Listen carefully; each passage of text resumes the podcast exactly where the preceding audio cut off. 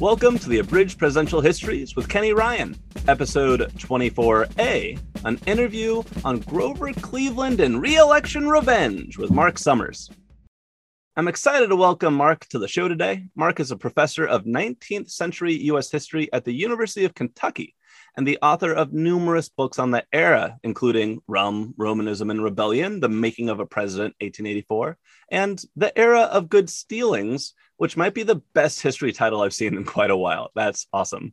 Uh, today, we're going to talk about an election that's unique in American history the election of 1892, because Grover Cleveland and Benjamin Harrison, this is a rematch between a sitting president and the predecessor he had defeated four years earlier.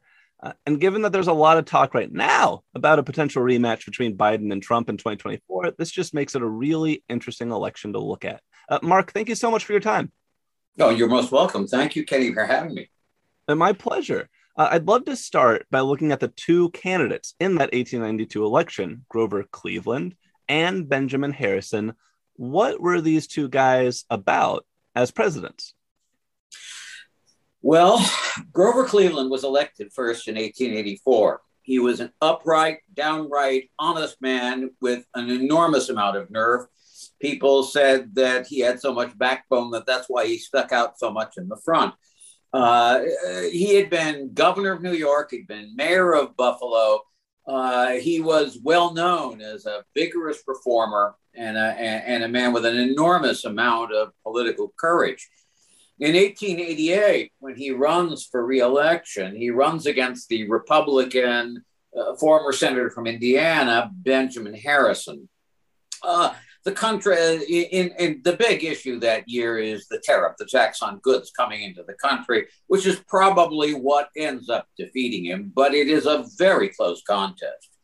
At the end of the race, and again, this may sound like deja vu, uh, Cleveland gets about 100,000 more popular votes than Harrison does, but he narrowly loses the Electoral College because he loses New York and he loses Indiana.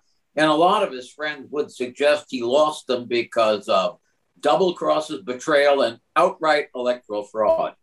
So obviously by 19, 1892, uh, the Democrats are ready for a rematch.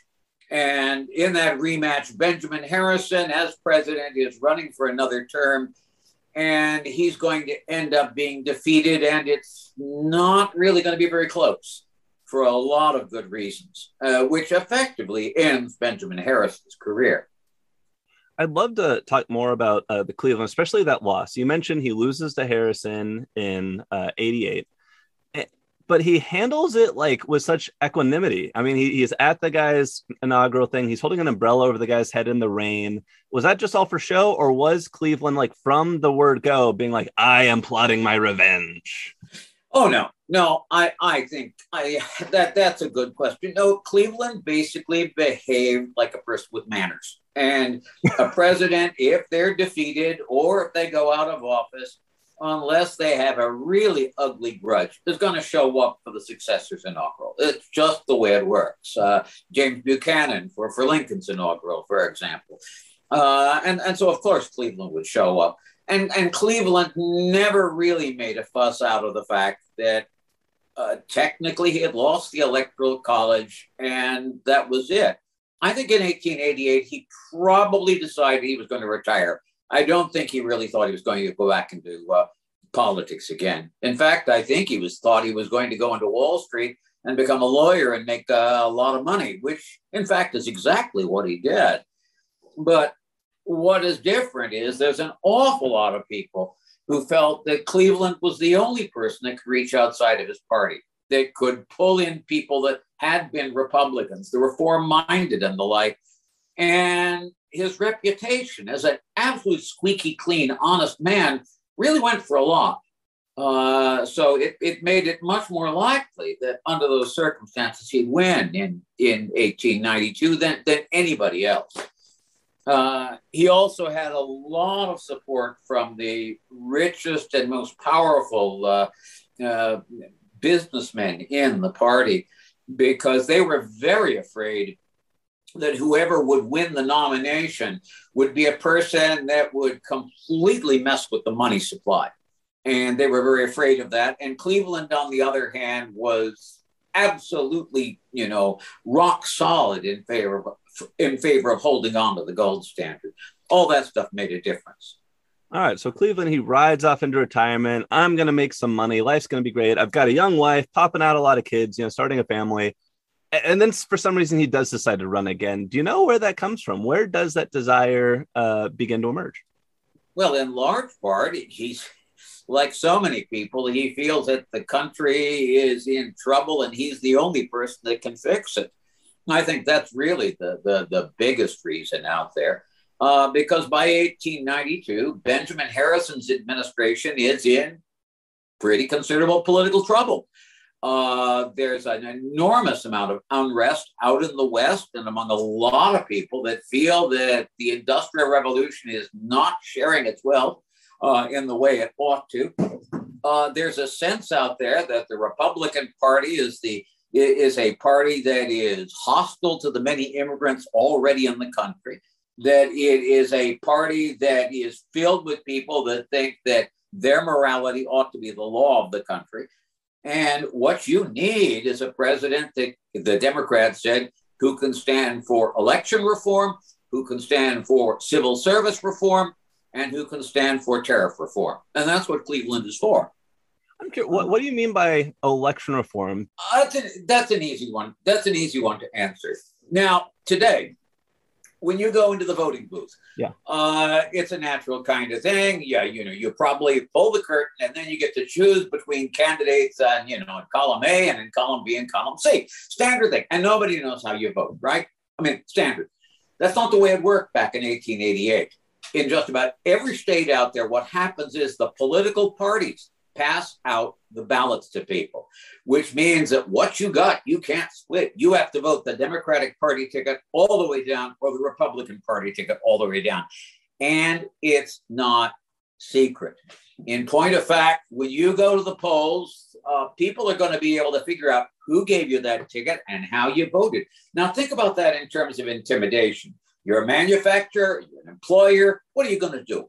Obviously, you're going to say to your workers, if you, you know, if if you vote for Grover Cleveland on Tuesday, don't think of coming back to work on Wednesday. And they'll have people at the at the polls basically making a list and checking it twice. That's number one. Number two, if people are passing out ballots and then handing them in, it is so easy to buy votes. I mean, look, you, you, you know you know what the Senator Simon Cameron said he when he defined an honest politician, right?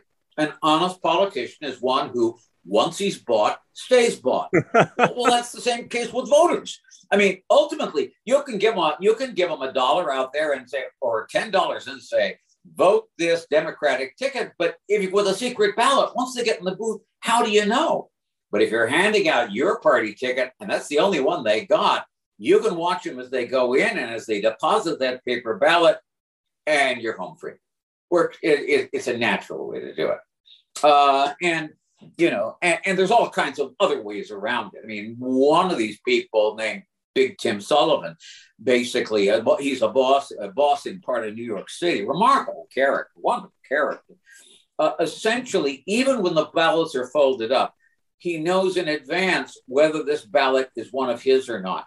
Because what he did before his his particular ballots were passed out was he scented them with peppermint. So you could be so his guy, election poll guy at the front, can sniff them and see if it's one of Tim's. I mean, you know, it's it, it's a standard thing. Well, that's what election reform is all about. What you want to do is have a situation where you have an actual secret ballot, what we call the Australian ballot. And that's one where you can go into the voting booth and you can pick among different parties and you can split your ticket if you want you can do just about anything with it and that's what grover cleveland stands for because remember that's part of the reason that his supporters think he lost in 1888 ah. because in indiana yeah. uh, well it's, it's called the blocks of five story. Okay? okay. A little bit before the election, a Republican operative in Indiana, and Indiana is an absolutely pivotal state. You've got to carry it if you're going to win the Democratic, if a Democrat's going to win the presidency. He can't do without it.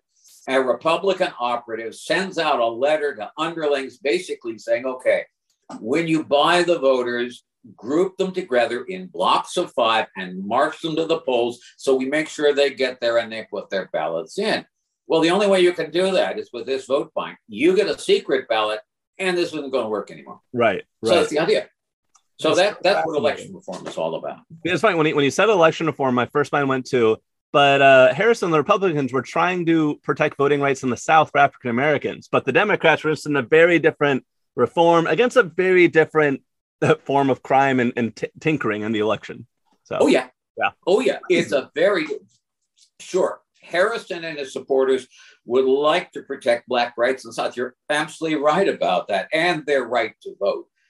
But they can't. They can't get it through the Congress. They get it through the House. They can't get it through the Senate. Uh, senators are always contrary and refractory. And by 1892, they know it's not going to happen.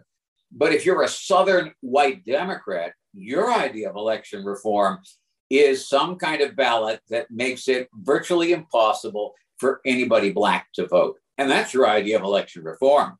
Because your argument is our real problem, they'd say, is all of these people, they're ignorant, they vote the way they're told to vote. So, what we need to do is we need to have a secret ballot. But of course, if we have a secret ballot, we're going to have to add to it things like a, a literacy test, the grandfather clause, a poll tax, something that touches white and black alike, but is basically going to mean that uh, white people vote, black people don't. And already that's beginning to happen in some of the southern states, not all, but some of them. And after 1892, it begins to just go hog wild, uh, essentially to try to eliminate those people that the Democrats know will never, ever vote for anything but the Republican ticket. It, it, it's a pretty big power grab, but it's all done as reform. Oh, right, right. That that magic reform word, whatever works oh, for yeah. my party, is the type of reform I'm interested in. Oy vey. Oh yeah. Um, okay, so this election, it's taking place right in the middle of the Gilded Age. And I, have mm-hmm. been trying to uh, kind of convey and understand what America was like at that time. You have this crazy fast economic development, but it seems that almost all the benefits are going to the rich. The conditions for the poor are as bad as ever, if not worse than prior generations. Can you elaborate on that and paint a picture of what the Gilded Age was like for Americans? Like, is that fairly accurate, or is there more is, is there a picture that can be painted of what this experience was like for your typical Americans? Okay, let me see what I can do with that. Gilded age, the whole meaning of the term is that it looks bright, shiny, and beautiful and golden on the outside, and inside it's made of base material or lead. I mean, it's a long standing term.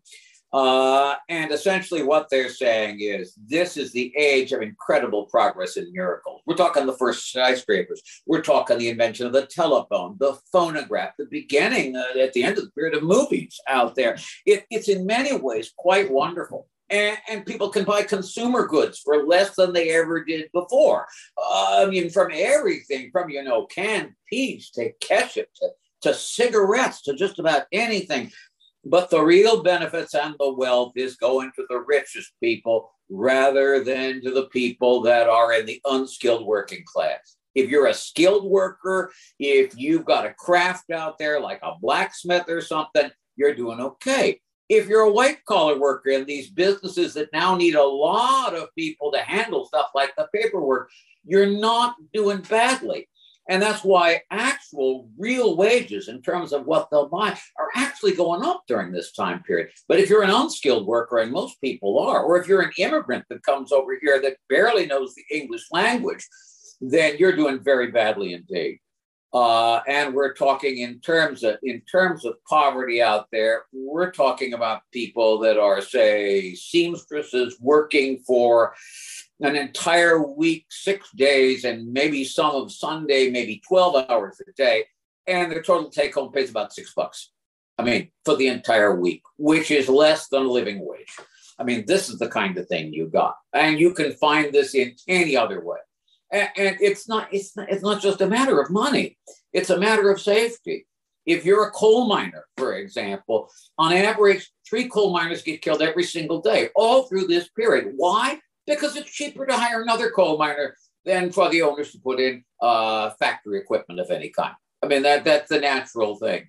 Uh, if you're Andrew Carnegie, you're making cheap, steel cheaper than you ever did. That's great for building railroads. It's wonderful for skyscrapers.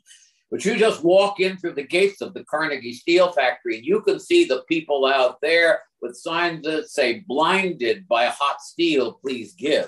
Uh, there's no social security. There's no unemployment insurance. There's no protection for these people. So the lower down you are, the worse this age is, and the less anybody seems to care that's got the power to do anything. Are, are either the two parties even trying to offer anything to Americans? Is anybody trying to fix this uh, rampant inequality? Well, they would say they were. Yeah, they would. They would argue it, and in some ways, they are. Hmm. Uh, you know, if the Republicans had had their way, uh, they would have put through a bill that would provide government aid to education so that black schooling in the South would be up to the standard of the rest of the country because the southern states are mostly really skimping on anything. They're they're spending virtually nothing on on uh, on, on black kids and you know the illiteracy rate there is like 20 30 percent it's, it's enormously high and if you ask them, they'd say that the tax on goods coming into the country is protecting American workers' wages against being cut and such by having to compete with, uh, with people in Malaya that are doing work at two cents a day. And, and that's all that there. And if you ask Democrats, they'd say at the local level, at the state level, they're the people that are talking about factory safety laws. They're the ones that are actually talking about trying to shut out foreign contract labor that'll work cheaper. They're the ones that are talking about no Chinese. The Chinese must go in this country to protect the American working class and so on. But if you ask most people at the in the working classes, they'd say that none of this is really making much of a difference. And if you're a farmer, well, it's even worse. And that, of course, is where the Populist Party comes in.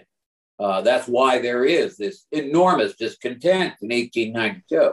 And, and I, I, was just about to ask you about the Populist Party. Can you elaborate on what they are about and where they come from? Okay, let me see if I can I can explain that. Populism. You want to look and see where it is anywhere where you got the prairies west of the Mississippi River, just about anywhere in the Cotton South. That's where populists are going to be their strongest. Why? Where do they come from? Well, what they come from is, you might say, in part, the miracle of modern machinery. I mean, look, a guy with a scythe out there, he can do maybe five acres of wheat while that wheat is ripe and cut it down. You get yourself a big harvester combine kind of thing, and you can do hundreds of acres. What does that mean? What does that mean happens to the price of wheat? The price of wheat tumbles, it goes down. And the same thing is true about cotton. More land is open to cotton by the railroads than ever before. And what does that mean happens? Well, the end of the Civil War, cotton sells for 25 cents a pound. By the 1890s, it's selling for 4 cents a pound. And anybody who's not a big planter needs at least 8 cents a pound just to break even. So more and more white farmers in the South are turning into tenant farmers that can't hold on to their land. And farmers out west, they're hurting. There's a story about this, and it's a good one. It's out in Kansas. You know, there's a schoolhouse. They have a debate, you know, a nice one winter night, you know, a little house on the prairie type stuff. And, and the basic debate is resolved Republican government has given us unexampled prosperity. Well, the first guy gets up and he's arguing in favor. He says, My friend, you know, look, we have more miles of railroad than the rest of the world put together, which of course is true. Our products are sold everywhere. The roast beef of Old England may well be canned in Chicago because our products are bought by everybody. There's no question that we have more prosperity than ever before. And then the guy to argue against it gets up. He doesn't say anything. He goes over to the pot-bellied stove. He opens it up. It's what heats the room out there. He takes a, he fills the shovel and the coal scuttle. He shovels it in. The fire blazes up. He slums it or he says, I rest my case. And he wins the argument. Why? Because it's a farm community. And what he's shoveling into that coal, uh, in, into that stove isn't coal. It's corn it's cheaper for the farmers to burn their corn than to buy coal with it because their prices have gone down so far. Uh, they're, you know, they're making like, you know, 10 cents a, a bushel for corn that they used to make 30, 40 cents a bushel for, and they're hurting. And the parties have no answers. uh, and they don't have anything to say. I mean, I mean, my goodness, you go, you're, you're in Kansas, and you've got a you've got a candidate out there, and what's that candidate going to do? That Repu- it's going to be a Republican candidate. My friends, remember the Civil War 30 years before. I fought in the field against the against the rebels and the Johnnies, and I'll continue to fight them in the Congress, the rebel brigadier.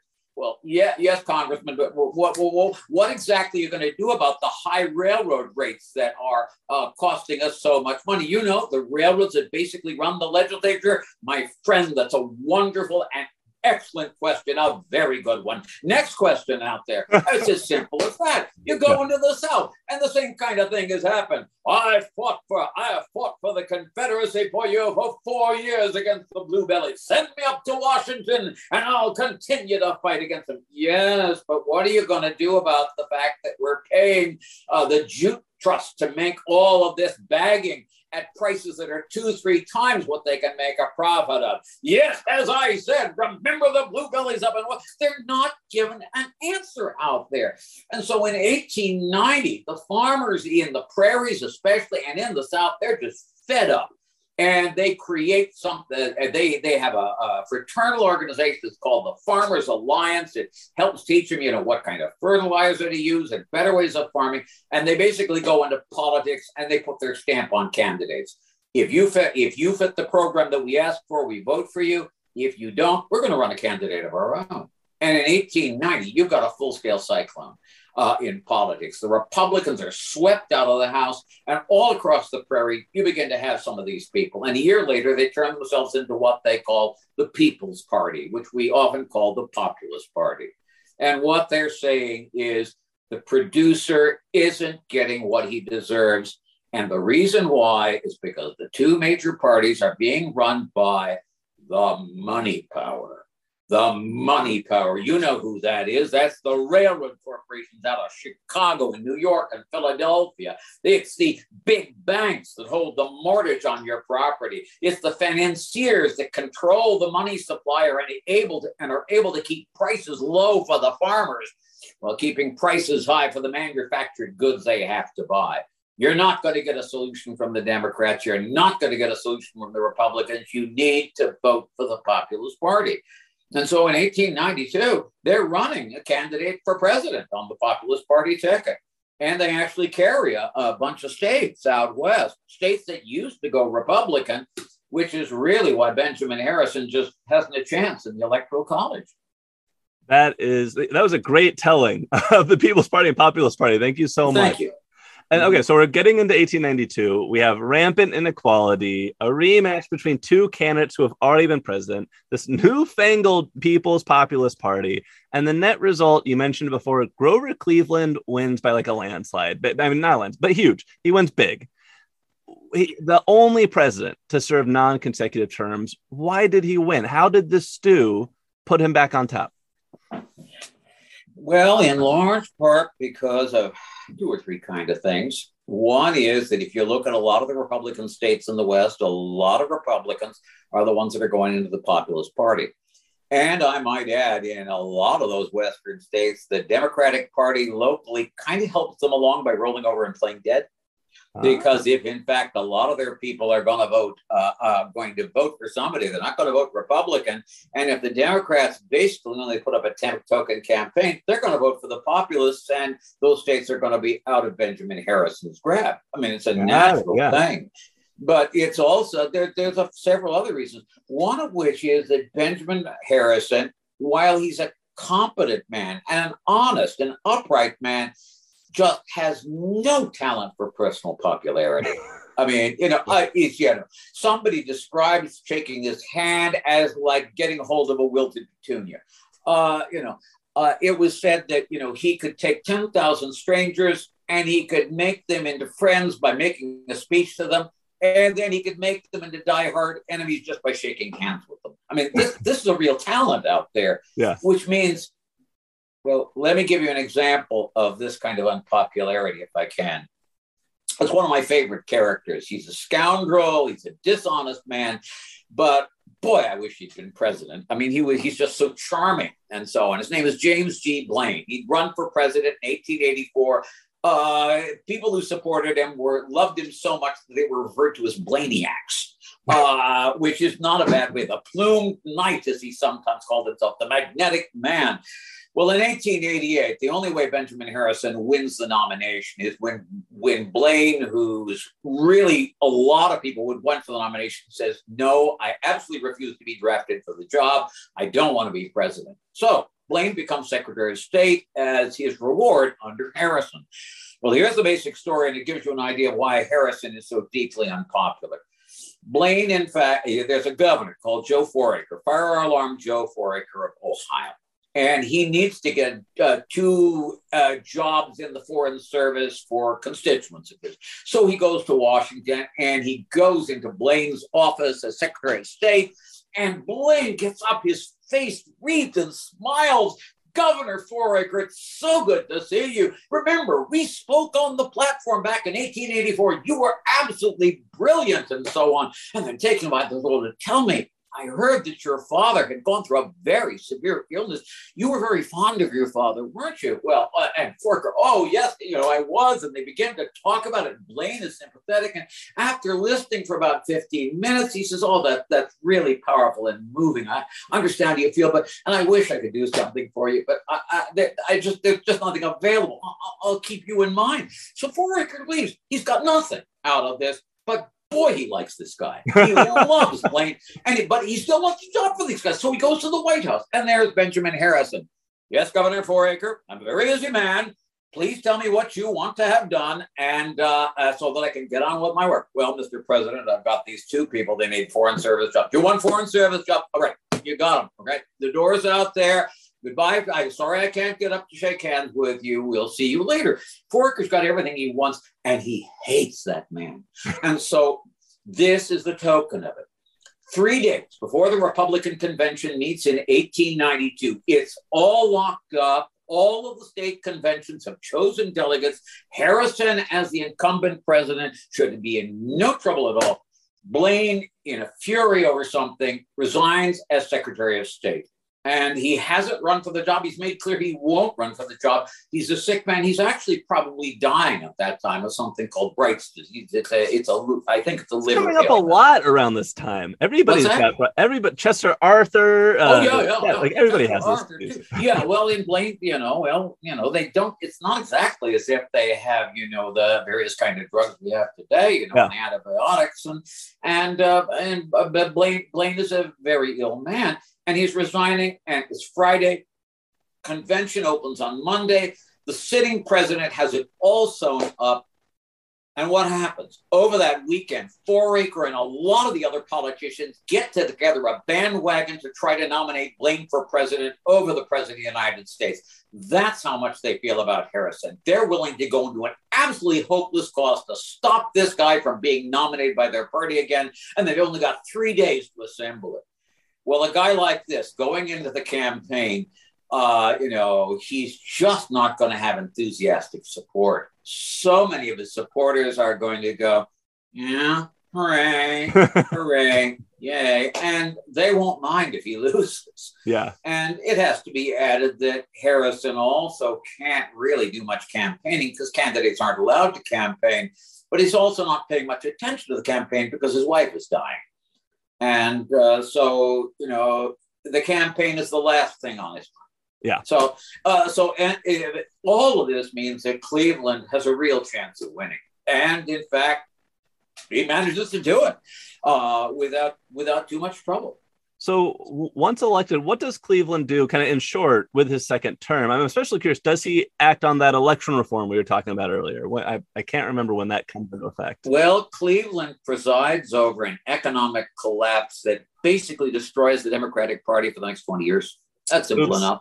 Uh, within about with oh, I guess within about uh, three, four months, there's a panic on Wall Street and it ushers in a massive depression. We're talking unemployment rates in cities of 20%, 40%, 60%. It's very, very bad. You've got jobless people and there's no kind of work program for them. Uh, when some of them march on Washington, the president won't even see the delegation, and the head of the delegation is arrested and thrown in jail for the nefarious, awful crime of walking on the grass. You begin to look at this and you begin to see why it is that the Cleveland presidency is going to get all the blame. And Cleveland, by this time, is so convinced of right and wrong that he's utterly inflexible in trying to find ways of coping with this depression. And his solutions are, you know, catastrophic. By 1895, you got senators in his own party who are saying publicly, I hate the very ground that man walks on. You've got a man who wants to become senator from South Carolina called Ben Tillman, a governor of South Carolina, who tells the, his constituents out there, you elect me to the Senate, and I will go and stick a pitchfork in that fat bag of beef in the White House. And, and this is a fellow Democrat out yeah. there. I mean, what does this tell you? Yeah. Uh, you know, it's a disturbing thing. It's not that Cleveland's a bad man. He's not. It's not that he's an unprincipled man. He's not. He's a good man. He's an upright man. His last words as he's dying about 20 years after this is, I've tried so hard to do right. And, and he meant that. I mean, that's his, he's a man of conscience. But William Jennings Bryan, you know, as a congressman, really sums it up when he says, Of course, Grover Cleveland is sincere in his policies, but so are the women sincere who throw their children the crocodiles in the Ganges. Uh, you know, uh, you know, the sincerity is enough. Okay, that's a that's kind of an answer. We got it. Not a short answer, but it's an answer. Okay. All right. So I, would love to start uh, abstracting a bit and stepping back. And you know, I, one of the things a little bit history is what can you learn from it? How can you compare it to today? And it, it feels like, you know, I've started to see some people today saying that the United States today is almost sliding into a second Gilded Age, which on one hand sounds ridiculous because we do have these child labor laws now, Social Security, Medicare, we have these social safety nets, but inequality, income inequality is ballooning out of control. Do you think there's a comparison to be made?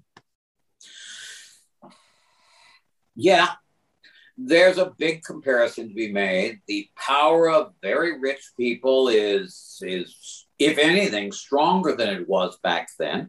Uh, and in fact, the people that are falling through the cracks are are greater in a lot of ways. Uh, more, there's certainly more of them that are falling through the cracks.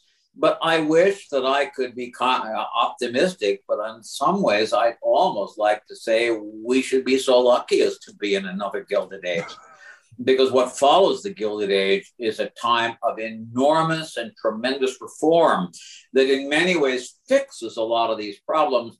And I do not see that happening. I can see in a lot of the laws that are passing through at the state level something that, in milder form, is what created an all white, all Democratic solid South uh, happening. But I, I can't see the recuperative powers there. I mean, to have a recuperative powers, you're going to need a William Jennings Bryan. Where is he? You're going to need a Theodore Roosevelt. Where is he? You're going to need a Hiram Johnson of California. Where is he? Uh, they, they're not there. It doesn't exist. So I, am less optimistic than you are about uh, about uh, seeing it. I, I think in many ways the Gilded Age may in some ways be a little bit more hopeful than today's age because there's more power among reformers to actually get things done. Uh, and that I think makes a lot of difference. How did the United States get out of that last Gilded Age? Was it like powerful personalities, Williams, Jennings Bryan, Theodore Roosevelt, here? Was there a movement? How did we get out of it? Well, in large part, what happens is we get out of this because an awful lot of people that would have never touched the polit- populace with a poker and were terrified of them, saw them as anarchists, uh, uh, socialists, enemies of, uh, of the public order, were also deeply bothered by the power of wealth and that's in both parties. And they, at the state level, began to transform and change things. Uh, women's clubs and groups, mm. uh, people that worked in the settlement houses and the rest, are organizing to change who is an alderman or who is a mayor and to change the laws locally. Well before Theodore Roosevelt becomes president, as governor, he's doing things to sort of up the taxes on the utility companies and the railroads to build a state park system to try to provide some forms of labor protection. It, you can basically see this reform movement moving upward toward the national level. But it sure helps if you have a person as president like Theodore Roosevelt, who may not get all that much reform legislation through, but boy, does he know how to touch a popular nerve, yeah. turning the White House into what he described as a bully pulpit to try to weld together these progressive causes. And of course, he's just so much fun. I mean, you know, he's such a wonderfully enjoyable figure in public life that yeah. I mean, you you basically can't keep your eyes off this guy. I mean, there, there are reasons why you know the the teddy bear is named for him. Right. Um, you know, he's he's both enormous. You know, for Theodore Roosevelt, simple enough statement about him is a large number of people saw him as powerful and dangerous and demagogic. Uh, one businessman said, We bought the son of a bitch and he didn't stay bought. Mark Twain believed that he was clearly insane. The ambassador from England told all of his underly, underlings when he took over, he says, You must remember that the president is about six. uh, you know. But then we have the alternative kind of thing of people that just see this man remarkable qualities. Uh, there's a reformer and supporter who was sick in bed with the flu in early 1919 when the word came that uh, Theodore Roosevelt had died at the age of 60. And as he said, I could only turn my face to the wall and cry like a child. That, that, you know, a person with that kind of charismatic power is going to be able to get things done. But it also helps if you've got a party system where party lines aren't absolutely frozen when you've got uh, Republicans and Democrats who both agree on what the problems are. Yeah. And that's exactly what you're finding. Republican Democrats really think that the railroads are enemies and dangerous and tyrannical and monopolistic. And in many ways, they're absolutely right about that. But there's a lot of Republicans, especially ones in the Midwest, whose constituents are just as angry about the railroads and they want something done. And Chuck, you don't have to be a Democrat to think that a system of government where uh, people can basically buy their Senate seats because the legislature elects Senate is wrong. You don't have to be a Democrat to feel that the rich ought to be paying their fair share and that there ought to be an income tax added to the system. You're going to find Republicans that way too. In other words, the party lines really aren't that hard and fast on these kind of issues. And that makes every difference in the world. Um, so, and I just don't see that happening today. I don't think it's real. Yeah, you're definitely not describing today. no, you know, even in the 1890s, even in the Gilded Age period, if Grover Cleveland wants to put through a, um, a, a bill, he's going to find some Democrats who aren't going to support it, even though most of them will, and he's going to find some Republicans who will support it uh, that, that can make up the difference. I mean, it's not as hard and fast on that, except on issues like race, where sure. the lines are really very sharply divided. Yeah. Uh, and that, that, that makes a difference. Really. So we, we looked at the that Gilded Age comparison then to today. I'd love to look at the electoral comparison then to today. At the top of the show, I talked about you know 1892 is the only time that uh, you know a former president ran against man defeated him as like the top two guys on the ticket you know like with with their parties and it could happen again in 2024 if we get a trump biden rematch if we get that rematch in 2024 what do you think that trump and biden should try to learn from 1892 uh, well i think the first thing they ought to learn is basic manners by looking at how the two candidates for president ran against each other uh, there's no the, the presidential candidates behave presidentially. That's what happens. You make speeches arguing what your principles are. There's never a single personal insult anywhere in there. You may not even refer to the other person. You refer to what our party stands for and why we need it. That that that that's one lesson you could learn. The other kind of lesson that you probably could learn about this is uh, actually to, to, you know, to actually pay attention to the voters, not to try to stir them up and make them angry, but to try to educate them. Uh, the old fashioned campaigns up to 1884, they're hoopla campaigns.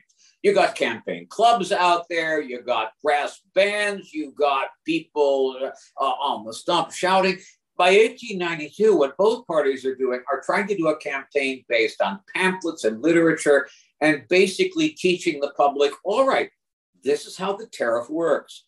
This is how it works well. This is how it doesn't. This is what's wrong with the way the money supply is working. This is why the farmer and the wage earner are getting the shaft on something like this.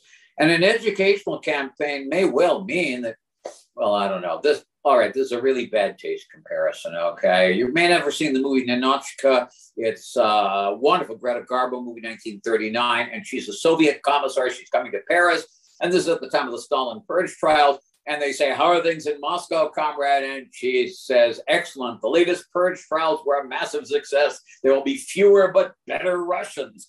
well, a lot of the reformers would say that by 1892, by creating a secret ballot where people are allowed to make choices rather than just vote blindly for their party, and where they're being educated with information, you're creating, in some sense, fewer but better voters.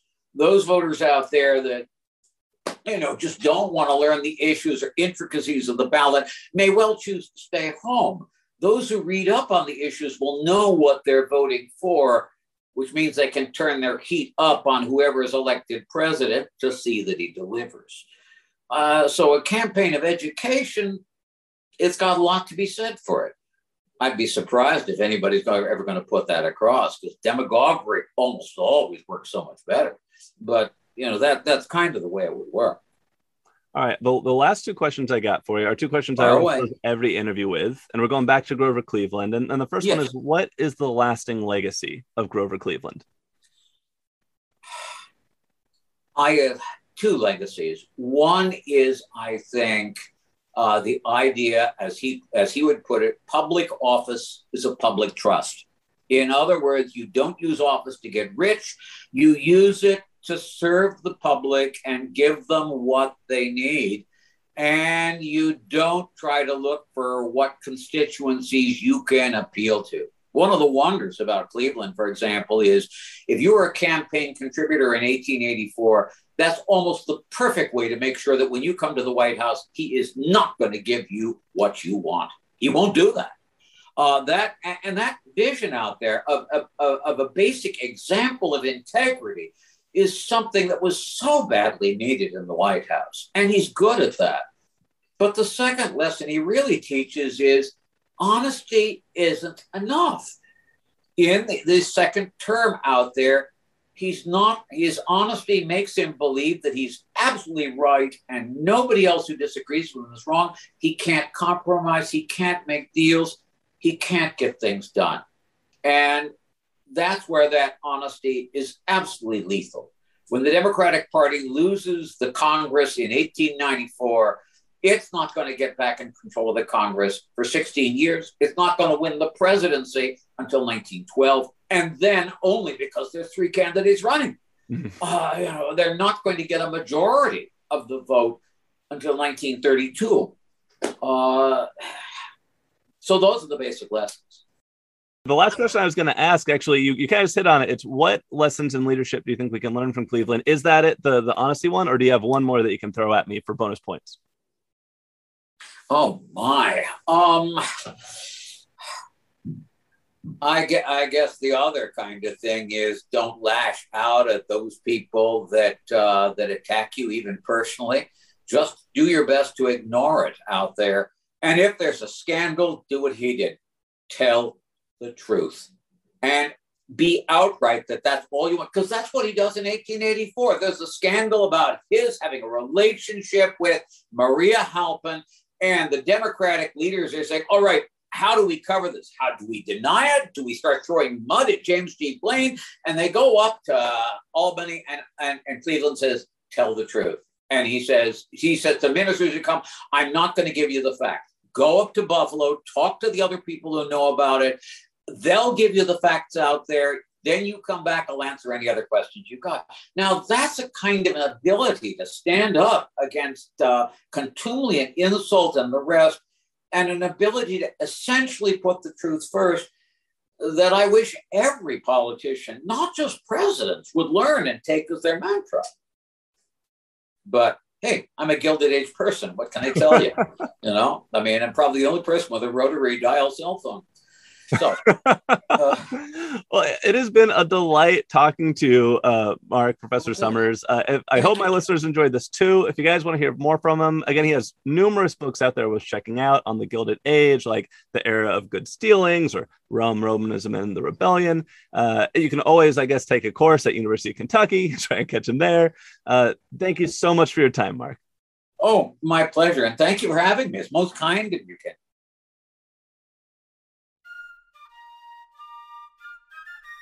Thank you for listening to today's episode of Abridged Presidential Histories. If you enjoyed it, please subscribe, tell your friends about the show, and leave a five star review on your podcast listening platform of choice. It's always good to hear from you. I so appreciate those five star reviews. Uh, you can also follow the show on Facebook at Abridged Presidential Histories or on Twitter at APH Podcast. If you'd like to support the show, you can look it up on Patreon or go directly to www.patreon.com slash abridged presidential histories. That helps me buy books and pay to host the show. And thank you so much to everyone who's contributed so far. The music in today's podcast is a public domain recording of the United States Army Old Guard Fife and Drum Corps. In our next episode, I'll talk to Matthew Algeo about Grover Cleveland's secret cancer surgery on a yacht his attempts to take down the journalists who reported on it, and what it tells us about Cleveland's legacy. That's next time on Abridged Presidential Histories.